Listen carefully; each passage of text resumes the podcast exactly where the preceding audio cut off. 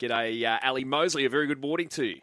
Good morning, Mido. Yeah, he's a confident young rider, isn't he? I listened to him after he won on Luhua in the first, and the intention wasn't to lead, but he said he just jumped well and gave him a good feel, so he went for it. And that's um, you know, that's a lot for a young rider to, to be able to make those decisions, I guess, in running and, and, and go with them and be so confident with them too.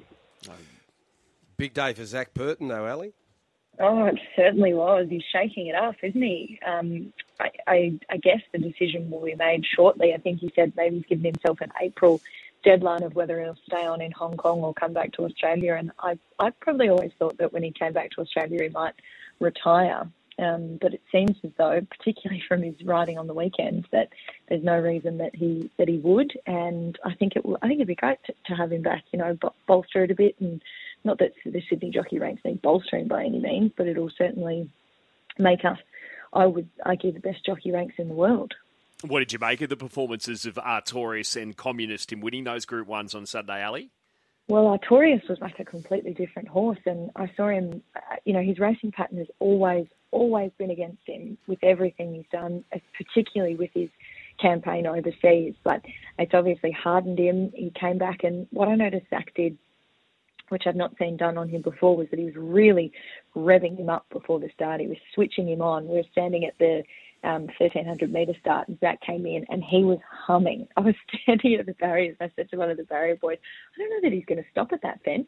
He was absolutely motoring, but he was obviously just trying to get him switched on, keep him really focused, and that's exactly what he did. He, ro- he rode the horse beautifully and uh, did a great job. So I think well, well overdue win for Artorias and connections. He's he's always had a horse with so much ability, but has always had it against him, just the way that he races. So big tick there. And then, of course, Communist for our other Freedman. So it was a good day for the Freedmans as well, Michael. Uh, he was really overlooked in the market. But I guess on his form coming into it, he was stacking it up with them. So just a fantastic ride from Zac. I think the ride certainly won the race there. After the weekend, Ali, any closer on settling who you like in the Golden Slipper? Yeah, it's tricky. I, I mean, learning to fly, we uh, obviously the one to beat now. I'm not sure if she's shortened any more for the Golden Slipper favouritism, but she she will be the one to beat. She um that was a hard run though. That's pro- probably my only query is that maybe you know you never know when they have these really hard runs coming into it what what it'll be like. But we've still got this weekend to come, and of course the horses from this weekend will back up in the slipper. Well, normally we'll back up in the slipper because they'll get that ballot exemption. So that'll kind of paint the picture further. But I was really impressed with Cylinder on the weekend. So I was glad. I had a tricky day tipping, but I'm glad that I went against Red Resistance with Cylinder because uh, he was super. And I think we saw a much improved racehorse in terms of his manners and the way that he presented on race day. I went and had a chat to his strapper who's had him through the last couple of times, and he said um, he's a lot more relaxed today. He's doing everything better at the races, so he's probably got a lot of upside too. Whereas you know, learning to fly's been up a hard a while with a lot of hard runs, so that's maybe my query. So I'll, I'll move more towards the cylinder camp at this point. What did you take out of the Challenge Stakes won by Passive Aggressive, just from Eduardo with Giga Kick, a flashing light run in, in third? And we have a question on the text line here. What did Ali make of Remark in the straight? Didn't like the way he had his head on the side going to the post. No name to that one, but uh, what'd you take out of it? Yeah, I thought he was sort of resenting it and laying in a little bit, wasn't he? He was he was playing. I thought he would be the one to, to follow in that race just with the fitness and a lot of others resuming and, and I thought something maybe wasn't even quite right. I'd be interested to see what what happens with, if they got him home and, and had a look. But he, he just looked like he was maybe laying a little bit and resenting resenting maybe the contact or the, the whip or I'm not quite sure what it was, but something wasn't 100% right, I don't think, with him.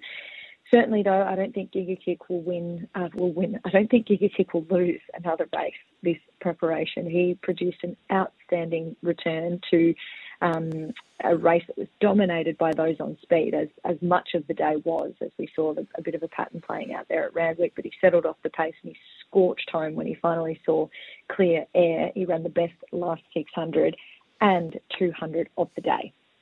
So he was absolutely fantastic, yeah. and, and I just would love for Clayton to, to get another big win up here in the TJ because he's done such a wonderful job with that horse. Yeah, he, he was great, wasn't he? Uh, what did, mm. what are you following out of the day other than Giga Kick, which I think we all going to? I think we all are. Well, actually, out of that same race, I'm going to follow the Bopper.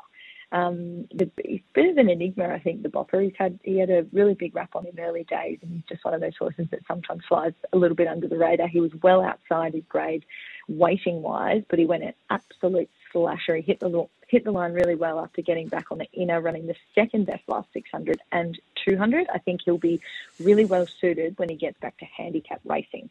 So we'll follow the Bopper, and then I'll also follow Kerwin Lane. I thought his effort deserved a better fate in the Canterbury Stakes. He covered ground but still managed to run home in the second best last 600 of the race and was the third best last 200. I just think he looks like he's in for a good prep.